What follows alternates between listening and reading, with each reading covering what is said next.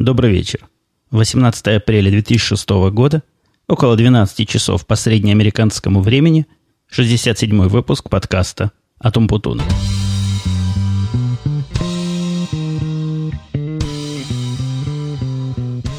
Ну, как-то 12 часов это не совсем уж добрый вечер, это скорее доброй ночи. Но я как-то уже на эту тему говорил, что доброй ночи приветствовать слушателей, которые будут слушать днем или утром, скажем, совсем уж странно. А, добрый вечер, такое более-менее нейтральное обращение. Если по поводу обращений, то не могу не удивиться некой фразе, которую я услышал в нескольких подкастах на Russian Podcasting, где говорят столько-то по среднемосковскому времени. Но мне кажется, это все-таки шутка юмора, но на всякий случай поясню тем моим слушателям, которые далеки от часовых поясов и от всей этой логистики, связанной со временем. Я, кстати, уверен, что большинство, в общем, понимает, о чем тут речь, потому что судя по популярности Daily Geek Show, наших гиковских технически продвинутых слушателей много, а уж всякий человек, который программирует для компьютера или хотя бы находится в этой области, он понимает, что из себя представляет то самое среднее американское время. Среднеамериканское время представляет собой часовой пояс, который записывается либо как CST, то есть среднее стандартное время, либо CDT, э, среднее daylight время, то есть то время, где поправка на зимнее и летнее время учитывается. Э, как известно, Америка расположена в нескольких часовых поясах, и на практике это доставляет всячески разные проблемы, но я уже про проблемы времени как-то неоднократно рассказывал вам.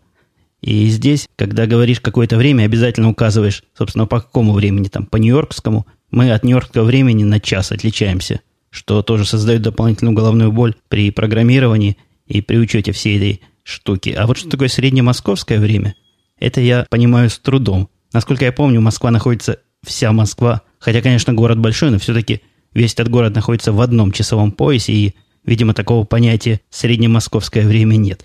Но, может быть, кто-то трактует среднеамериканское время как среднее по Америке время, но это не совсем так, хотя плюс-минус где-то, наверное, оно и будет средним арифметическим, но название его, как я вам уже объяснил, идет вовсе не из этого.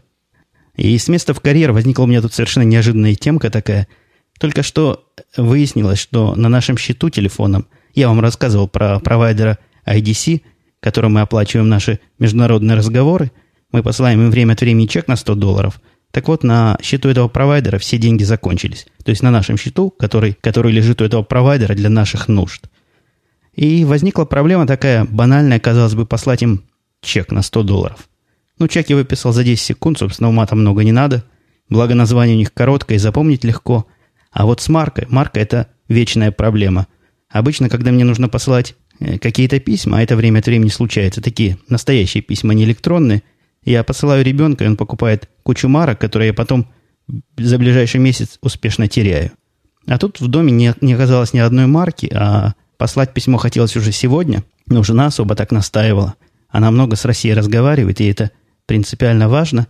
И поэтому я решил окунуться в мир новых технологий – я где-то краем уха слышал, что есть такой сервис, называется то ли Stamp.com, то ли Stamp.org, в общем, что-то с марками электронными, который позволяет заплатить в онлайне и напечатать марки прямо на конверт.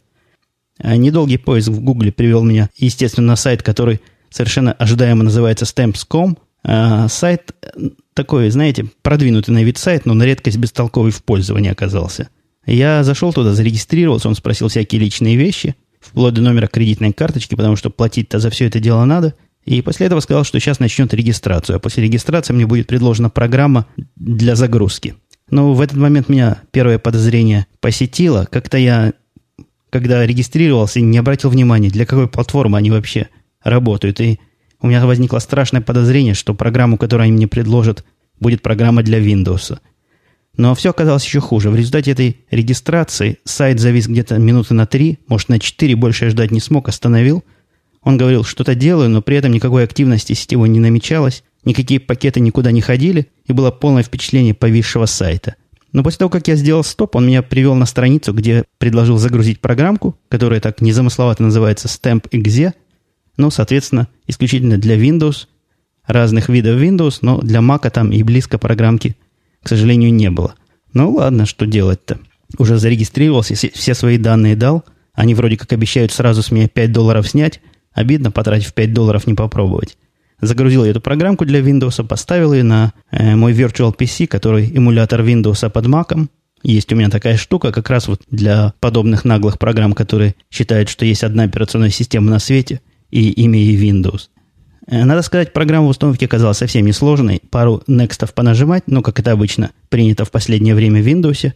Установилась, запустилась без всяких затей, открылась. Ну, такого, знаете, разухабистого и навороченного интерфейса я уже давно не встречал. Может, потому что я давно уже с виндовскими программами особо так близко не общался.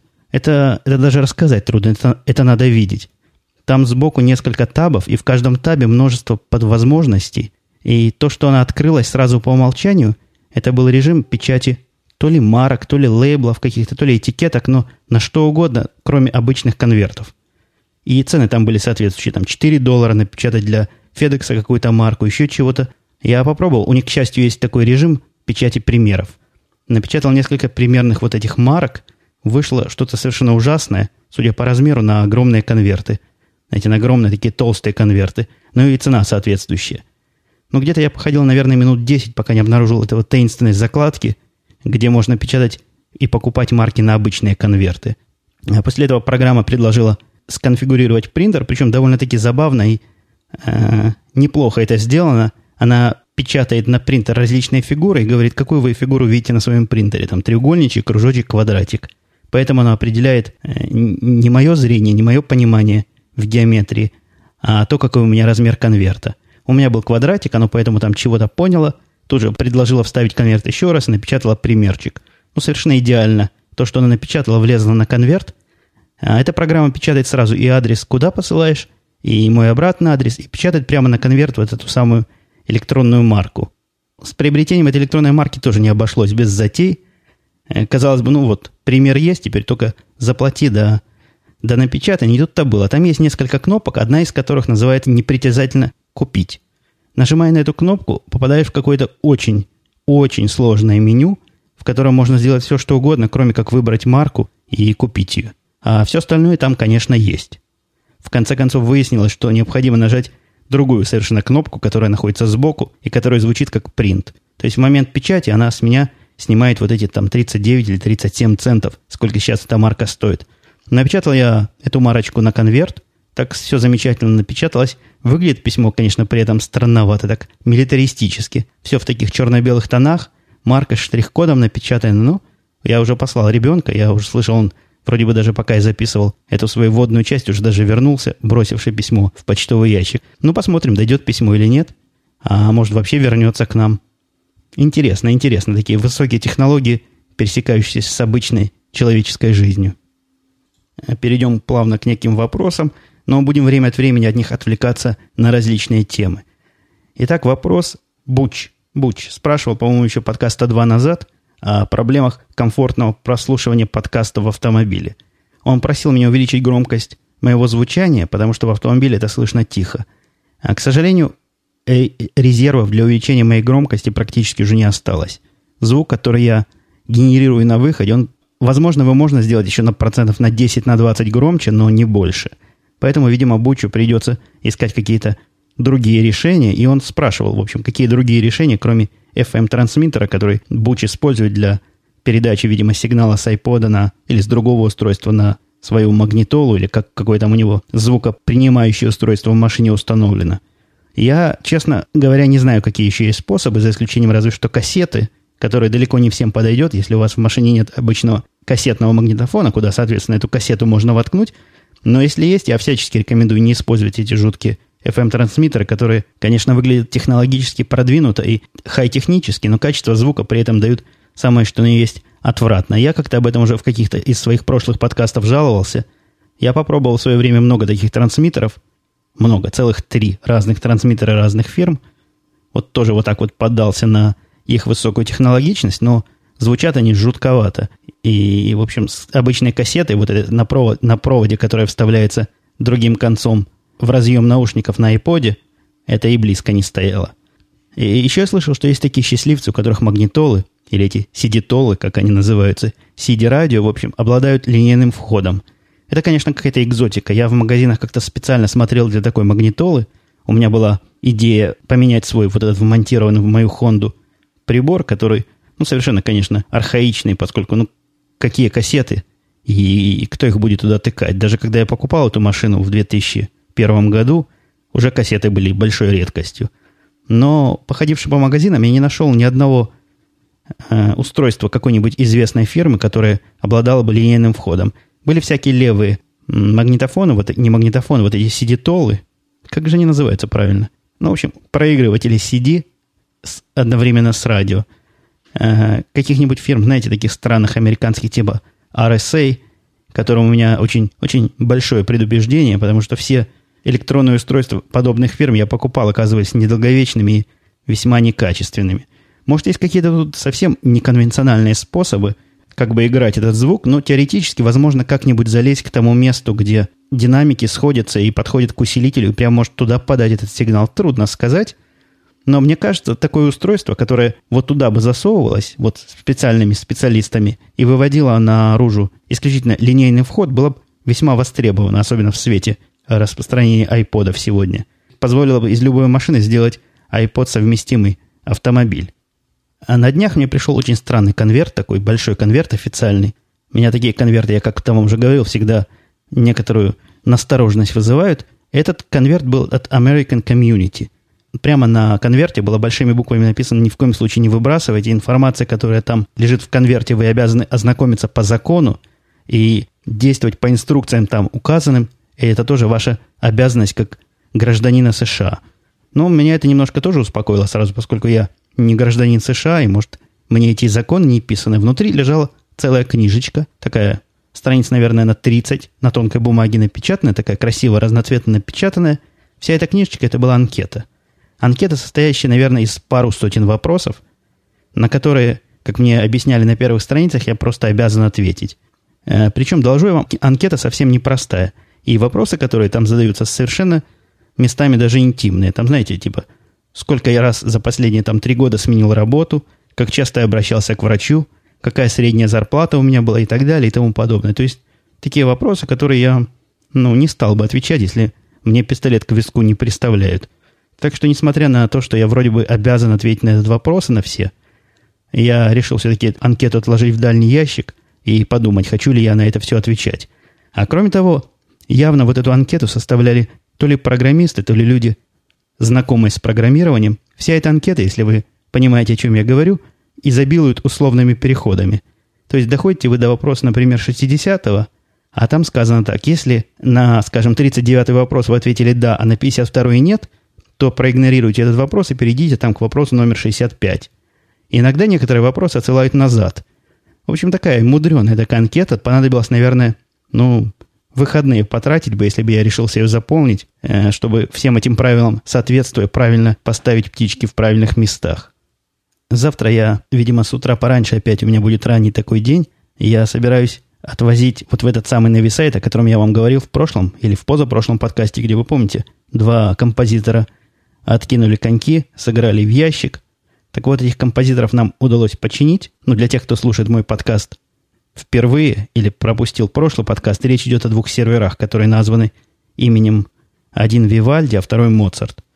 А у Моцарта оказался сгоревший один из симов или димов, я уж не в курсе, как это сейчас называется. В общем, планка памяти на 1 гигабайт вышла окончательно бесповоротно строя, мы ее заказали, завтра с утра как раз она должна прийти. А у второго просто сгорел банально скази-контроллер. Мы его поменяли, у нас как раз есть большой опыт по сгоранию частей делов, и запасных частей как раз полно.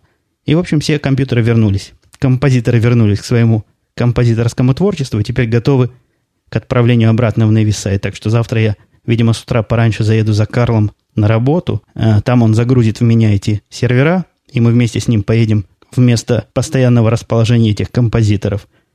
Э, я думаю, я оттуда его уже обратно на работу вести не буду. Не, не царское это дело возить своих работников туда-сюда, а высажу его где-нибудь возле станции, пусть добирается на поезде. Э, еще одна микротема такая возникла, опять же вызванная вами, дорогие мои слушатели, ну или некими из вас. Она меня навела на мысль о различных ментальностях. Мне не так редко, ну, в общем-то, не так часто, как это могло быть, приходит а, такая ну, своеобразно, знаете, критика, которая не относится, собственно, ни к содержимому подкасту, в общем, ни к чему, а относится, например, к моему произношению, относится к тому, как я выговариваю те или иные буквы, или к ударению, это тоже было. И вот что удивительно, я еще в Израиле в свое время этим немного удивлялся. Это то ли вопрос воспитания, то ли вопрос, я не знаю чего, ми- мировоззрения. Уж трудно даже сказать. Вот в Израиле, как бы ты криво не говорил, как бы ты не коверкал слова, там тебя будут пытаться понимать. Ну, в общем, в Америке, несмотря на то, что мы с Димой рассказываем в Янке после пьянки о том, что полицейские и не пытаются понять, когда ты говоришь не на чистом английском, все-таки это как на кого попадешь. Но ни здесь, ни в Израиле никогда не было такого, чтобы меня или другого, допустим, известного мне человека, во всяком случае в тех кругах, в которых я общаюсь, кто-то поправлял с произношением или с акцентами, или говорил, ты вот не то слово употребил в той ситуации и так далее. А вот мои российские слушатели как раз любят мне указать на мои ошибки, я к этому совершенно спокойно отношусь, но указывайте так указывайте, ради бога. А если вы считаете, что, следуя вашим рекомендациям, я улучшу качество, например, своего произношения или своего звучания, я, я всегда внимательно отношусь к таким комментариям, но тем не менее, какая-то все-таки странность в ментальности есть. Вот, может, не зря Советский Союз это была страна советов. Коллега из подкаста «Записки капитана» пишет, что, услышав про попкорн с колой в кинотеатре, его всего аж покорежило. «Я очень редко хожу в кинотеатр», пишет коллега, как раз из-за надоедливого шуршания пакетов, звука работающих челюстей и звонков мобилок. Поэтому предпочитаю смотреть фильмы дома на DVD. Ну, что я вам скажу на это? На мой взгляд, пойти в кино и не купить там попкорна в хрустящем пакете и большую колу – это просто потраченное время. Ну, как пиво без водки, деньги на ветер. А, а если серьезно говорить, никакого такого шуршания и звука двигающихся челюстей, разгрызающих этот попкорн, в кинотеатрах не наблюдается. И не наблюдается это потому, что качество звука и сила звука в этих кинотеатрах настолько велика, что даже сидящий рядом с тобой человек, когда он пытается тебе что-то сказать, надо ну, чуть ли не кричать на ухо. Я, в общем, и хожу в кинотеатры из-за хорошего звука и такого реального звука, который, ну, не знаю, возможно, в каких-то продвинутых домашних кинотеатрах и можно добиться, но я нигде не встречал, кроме как в настоящих кинозалах. Поэтому как-то этот довод мне не кажется уж серьезным. Возможно, у нас разные кинотеатры, а возможно, коллега просто более чувствительный к таким звукам, а я менее чувствительный, но никакой проблемы с шуршанием и жеванием нет. Проблемы с мобильными телефонами тоже нет. Я ни разу за все время, сколько я ходил здесь по кинотеатрам, не слышал, чтобы у кого-то зазвенел мобильник. А дело в том, что в начале, перед показом, началом показа фильма, после того, как прокрутят всю рекламу, они ставят какой-нибудь такой ролик э, забавный. Например, показывают, значит, там документальный фильм, обладатель какой-то награды лучшего документального фильма про какого-то, вот последний раз было про какого-то прыгуна на лыжах, горного такого, знаете – вот он разгоняется, летит на лыжах, все прекрасно, и вдруг звонит мобильный телефон, а причем такая акустика шикарная в зале, что кажется, что вот он у тебя звонит, и все кидаются по своим карманам искать, где же телефон зазвенел. Ну, естественно, звенит телефон-то он в этом ролике, и несчастный прыжок на этих лыжах, значит, пытается достать во время полета этот телефон и падает в снег. После этого возникает надпись «Пожалуйста, уважайте других» и выключите свои мобильные телефоны. Ну вот, видимо, все на это реагируют адекватно и выключают свои мобильные телефоны, потому что ни разу, еще раз повторю, я не слышал, чтобы у кого-то во время фильма зазвенел мобильный телефон. А вот немного коснувшись нашей виртуальной темы, я как-то вам рассказывал диалог пару выпусков назад, да, вот с той девушкой, которая, кстати, в записке капитана предположил, что эта девушка была ботом, то есть программой, которая просто достает молодых людей в виде меня, которая меня обозвала, помните, каким-то стариком-бомжом на той фотографии, которой уже нет на Russian Podcasting. Так вот, у меня состоялся тоже любопытный разговор дня два назад, который я записал. А, началось с того, что со мной связался один из моих слушателей. Ну, во всяком случае, мне показалось, что это слушатель. Насколько он меня слушает, я не знаю. И спросил следующее. Вы, говорит, в компах, там, в интернете хорошо шарить? Это я зачитываю. Э, я на это ответил, ну, я не совсем понимаю смысл шарите. И не совсем понимаю, что такое в компах и в интернете. Ну, в общем, да. Он говорит, я хочу кое-кого найти в интернете и не знаю где. Я говорю, и, и кого? И как я могу помочь? А он говорит, где бы мне можно найти близнеца Анжелины Джули лет в 14? В смысле реальную бабу. А то мы тачимся так по Анжелине Джули, в смысле я и мой карифан, он тоже в ICQ со мной сидит. Хм. Я спросил, а близнец-то зачем? Любить? И жениться потом? На что мой собеседник ответил, ну да, примерно что-то в этом роде. После этого я попытался выяснить, откуда такая педофильная, несколько наклоненность к девочкам 14 лет. Оказалось, что мой собеседник тоже ему то ли 14, то ли 15 лет. И вот такие у него представления о великом и могучем интернете и о том, что там легко вот можно найти Анджелину Джули 14 лет. Я не знаю, почему ему не пришла в голову идея, в общем, настолько же безумная, насколько и найти близнеца, познакомиться с настоящей Анджелиной Джули. Ну, может, она для него уже стара. Ну, вот такой вот фан-клуб любителей Анджелины Джули, ищущий близнеца 14 лет. Э, коллега из подкаста Дольче Велле, кстати, должен сказать, э, по-моему, на сегодняшний день это один из моих любимых подкастов. Уровень подкаста, насколько я могу судить, растет просто изо дня в день и вышел на такой стабильный, качественный, буквально серьезный уровень. Я слушаю каждый выпуск, да я и раньше их слушал с немалым удовольствием, а теперь просто слушаю, с, я бы даже сказал, с крупным удовольствием. Так вот, коллега спрашивает, очень интересно про работу в Израиле. Думаю, об Израиле у многих представление весьма поверхностное, в лучшем случае на уровне туриста. Расскажи побольше при случае, как вы там жили. А, трудно сказать. У меня, в общем, я уже говорил, я Израиль люблю, и у меня об Израиле впечатления самые приятные остались. Но почему-то, когда я начал вспоминать, чего бы такого рассказать, возникла, всплыла история, которая вовсе а, не является какой-то показательной в смысле моего отношения, но, возможно, вам покажется любопытной. Когда в 94 году мы прилетели в Израиль, там есть такое специальное агентство, для тех, кто не знает, Сахнут, которое занимается тем, что бесплатно привозит людей, которые подпадают под закон о возвращении, то есть те, у которых там достаточное количество еврейской крови, она их бесплатно переводит туда – и размещает, в общем, начальные шаги как-то помогает сделать. Так вот, мы летели из Пятигорска, тогда, я не знаю, как сейчас, но тогда там было еще безопасно оттуда летать, и привезли нас в Израиль и поселили в гостинице бесплатной.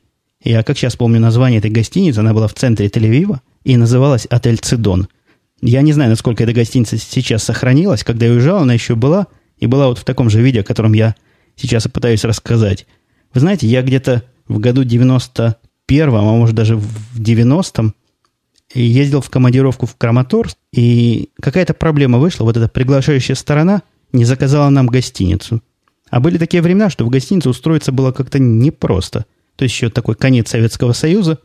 Там администраторы кого попало не селили, и нас поселили в какую-то такую дыру, которая, по-моему, то ли дом колхозника, то ли, то ли вот что-то в таком роде. Ну, вряд ли это дом колхозника, поскольку Краматорск это не, не колхоз, ну, может, дом учителя – в общем, какая-то такая а, весьма условно называемая гостиница, где на 38 комнаток всего одна уборная и вообще совершенно жуткие условия проживания.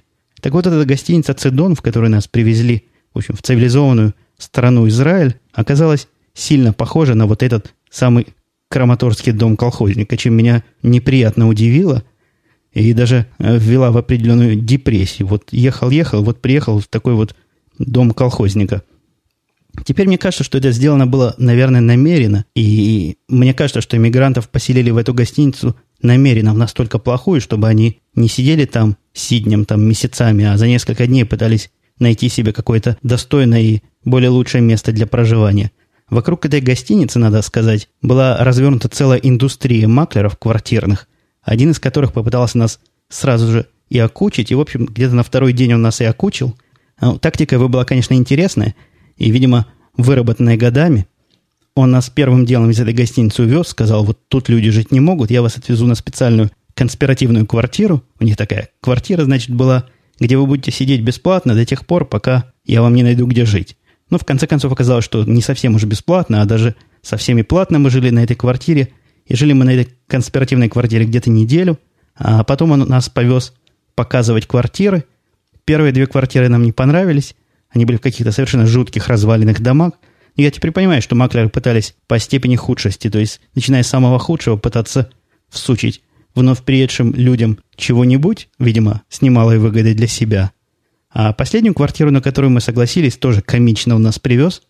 Где-то часов, наверное, 12 ночи, может, даже в первом часу он приехал к нам на своем Мерседесе, тогда оказавшийся мне совершенно шикарным. Был такой старый, довольно-таки раздолбанный Мерседес – как я сейчас могу судить, и сказал, есть совершенно шикарная квартира, которую вы надо прямо сейчас ехать смотреть, потому что хозяева дали мне ключ там буквально на одну ночь. Привез он нас в эту квартиру, и я, в общем, готов был ко всяким подвохам, особенно после тех прошлых квартир, где он нам пытался пристроить. Но никакого подвоха так на первый взгляд не было заметно. Квартира нормальная, трехкомнатная, мы как раз такую искали. Нас тогда всего трое было. И казалось, такая квартира вполне...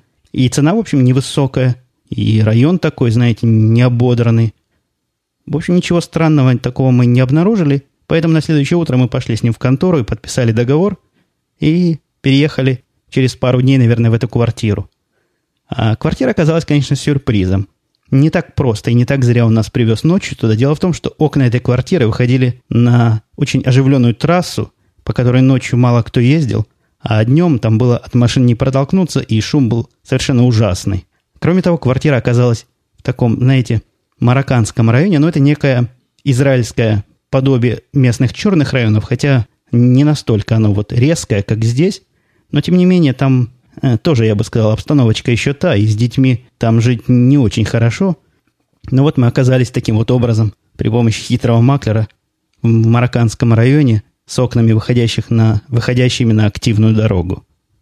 В прошлый раз я рассказывал о трех новых подкастах, которые я нашел, и в этот раз я хочу продолжить традицию, но это не совсем подкаст, или, так скажем, подкаст в кавычках.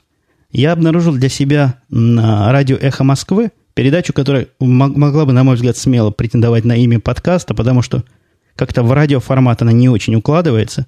Если бы авторы сделали из нее подкаст, по-моему, получилось бы просто замечательно – Передача называется «Цена победы». Ее ведет один бывший взглядовец и еще один господин. Они ведут ее очень интересно и рассказывают такие вещи, которых, ну, я лично о которых никогда раньше не слышал. Они только начали цикл передач о начале Великой Отечественной войны, то есть вот 41 год. У них уже в течение трех последних передач они очень не спеша это делают. Последние три передачи они рассказывают о первых днях войны. В общем, совершенно удивительные и новые для меня факты рассказывают. При этом они явно но во всяком случае, насколько я могу судить, базируется на открытых источниках, просто сопоставляют различные данные, там сколько у немцев самолетов было, сколько там часов налетов, и рассказывают очень интересно. Передача почти часовая, но несмотря на то, что качество их звучания, вот с точки зрения дикции, там сплошные, знаете ли, эканье-мэканье через, через слово, но все равно слушать э, интересно и просто передача захватывает. Так что если, если вас эта тема тоже заинтересовала, Пойдите на сайт Эхо Москвы посмотрите. Она выходит, по-моему, по понедельникам, а, то ли в 9 часов вечера, то ли в 10 часов вечера, вот какое-то такое время. Но если же вы счастливый обладатель моей замечательной программы UPG, вы можете так же, как и я, добавить новый канал в UPG и будете получать эту передачу как подкасты. Те три выпуска, которые я получил, выходили ровно в срок, и никаких проблем с тем, что я терял начало или конец, не было. Такое, кстати, бывает с кодом доступа и, и еще там с парой передач, которые я превращаю в подкасты для себя. Так что всячески рекомендую. А, слушатель Фог, это я, уже опять к вопросу перешел. Такая у меня сегодня каша некая в планировании выпуска. Слушатель Фог спрашивает, вопрос не по теме. Правда ли, что NASDAQ работает на MS SQL сервере 2005? Ну, то, что сайт NASDAQ в последнее время, когда я на него смотрел, был написан на ASP, это правда. Я вовсе не удивлюсь, если его бэкэнд действительно написан на каком-нибудь MS SQL сервере но никоим образом сама биржа, то есть сам, сама электронная биржа, сам NASDAQ, он не на MS SQL, и он даже не на майкрософтовской платформе. Я точно не знаю, что они сейчас используют, но когда я интересовался этим где-то пару лет назад, у них стояли могучие сановские сервера, да и сейчас у них какая-то серьезная Unix-система, потому что ну, ни один MS SQL сервер не способен обработать эти десятки тысяч транзакций в секунду, которые там есть, и выполнить, хоть и не мудреную, но, в общем, весьма насыщенную в вычислениях логику. Так что это, с одной стороны, и правда, и с другой стороны, неправда. Я так понимаю, Фок все-таки интересовался как бы ходовой частью, то есть то, что делает биржу биржей, а не биржу веб-сайтом. А вот еще один из слушателей, из моих новых слушателей, по имени Миша, спрашивает, что вы любите рассказывать про айподы, и одно из ваших недавних приобретений на время где-то 36-го подкаста – этот человек дошел только до 36-го подкаста. Миша, у вас еще многое впереди. Так вот, был iPod видео, и вы очень восхищались качеством видео на нем. До этого вы как-то упомянули, что ваш Palm, что у вас есть Palm. И мне стало интересно, неужели на экране 2 дюйма приятнее смотреть видео, чем на покете? Ну да, действительно приятнее. И тут не размер определяет. В противоположной, знаете, известной поговорке «размер решает», здесь размер вовсе не решает. Экран iPod явно ярче и четче, чем экран моего... У меня не Palm, у меня Lux 720, Их обычно называют Pocket PC, все-таки они палмами. А самое главное, iPod это устройство технологичное. То есть для того, чтобы перегнать фильм, надо сделать очень мало телодвижений, ну, относительно мало телодвижений после того, как вы поняли, как все это работает. Тот вариант iPod, который у меня, он с 30 гигабайтным диском, но вы можете понять, да, разницу между даже самой большой там 2 гигабайтной флеш-карточкой, которая можно засунуть в Pocket PC и 30-гигабайтным диском. Посчитайте, какая, какое количество фильмов вы можете хранить и там, и сям. Ну, по времени проигрывания у меня Lux умеет играть. Я как-то пытался на нем смотреть. Он больше полутора часов, ну, час сорок, самое больше, не играет. А iPod спокойно выдерживает и три, и три с половиной часа. Но, опять же, удобство управления. Ну, как-то вот это все, что описывается простым словом технологичность процесса. С iPod это делать гораздо удобнее и не напряженнее. Поэтому я однозначно выбираю iPod для просматривания своих фильмов. Несколько комментариев пришло на мои 12 постулатов, какие подкасты смотреть надо, какие не надо. Слушатель Nexton пишет, что ему кажется, что я перемудрил с правилами, что слушать, а что не слушать. Если человек впервые заходит на Russian подкастинг, ему видится чудовищная свалка, пишет Nexton, в которой нереально разобраться. Да и времени почти ни у кого нет разбираться – Поэтому единственный, по мнению слушателя, качественный критерий – это рекомендация людей, интересных конкретному слушателю. Вот, например, у тебя, то есть у меня, висит список френдов. Хорошая выборка для проверки стоит послушать. Всяко лучше свалки на главной странице Russian подкастинга. Ну, трудно с этим не согласиться. Френды – это могучий, конечно, инструмент, который я оценил еще в момент его выхода. К сожалению, различные дополнительные фишки, которые можно было бы с этими френдами сделать, различные рейтинги, построенные на френдах, и различные такие cross-friend пересечения все еще не реализованы. Я не знаю, будут ли когда-нибудь реализованы. Но даже те френды, которые сейчас есть, это, конечно, большое дело. Но правила мои как раз основывались не для того, чтобы понять, стоит ли слушать или не слушать тот или иной существующий подкаст, а для того, чтобы сэкономить время и понять, стоит ли пытаться слушать новый подкаст. Новых подкастов выходит просто много каждый раз. Чуть ли не каждый день появляется пара-тройка новых подкастеров – и мне кажется, процесс этот со временем только будет нарастать. Поэтому мое правило как бы не противоречит рекомендации Nextone, а скорее его дополняет. А мистер Зомби и, по-моему, DM2 несколько воспротивились моему тезису о том, что одному из моих 12 тезисов про перманентное отсутствие комментариев. Мистер Зомби пишет, у сисик-писик комментов не было чуть ли не до 50 выпуска, потом снова затишье, потом снова писали – да и в принципе им пишут на форуме. Это, по мнению мистера Зомби, логичнее. Но я вообще в форуме ничего логичного не вижу. Мне кажется, форум совершенно лишняя фича на Russian подкастинге, если вы хотите знать мое мнение. Кому чего надо сказать, может прекрасно сказать в комментах. В общем, это... Ну, у нас все-таки не форум, у нас аудио форма общения. И комментарий к подкастам, по-моему, это правильное место для, для высказывания своего мнения и написания, собственно, этих самых комментариев. Но я отвечал в комментариях и мистер Зомби, и DM2 о том, что это правило всего лишь одно из правил, оно вовсе не является по поводу отсутствия комментов самодостаточным никоим образом.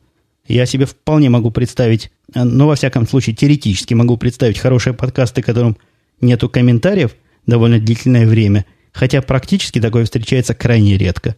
Это же правило э, стоит применять с умом и использовать его, например, в комплексе с другими правилами – Выберите себе любимых три правила или четыре. Если они одновременно сыгрывают, значит, подкаст не стоит слушать. Но, опять же, это все-таки эмпирические рекомендации даже некоторые спекуляции, так что можете их смело игнорировать, если они противоречат каким-то вашим принципам.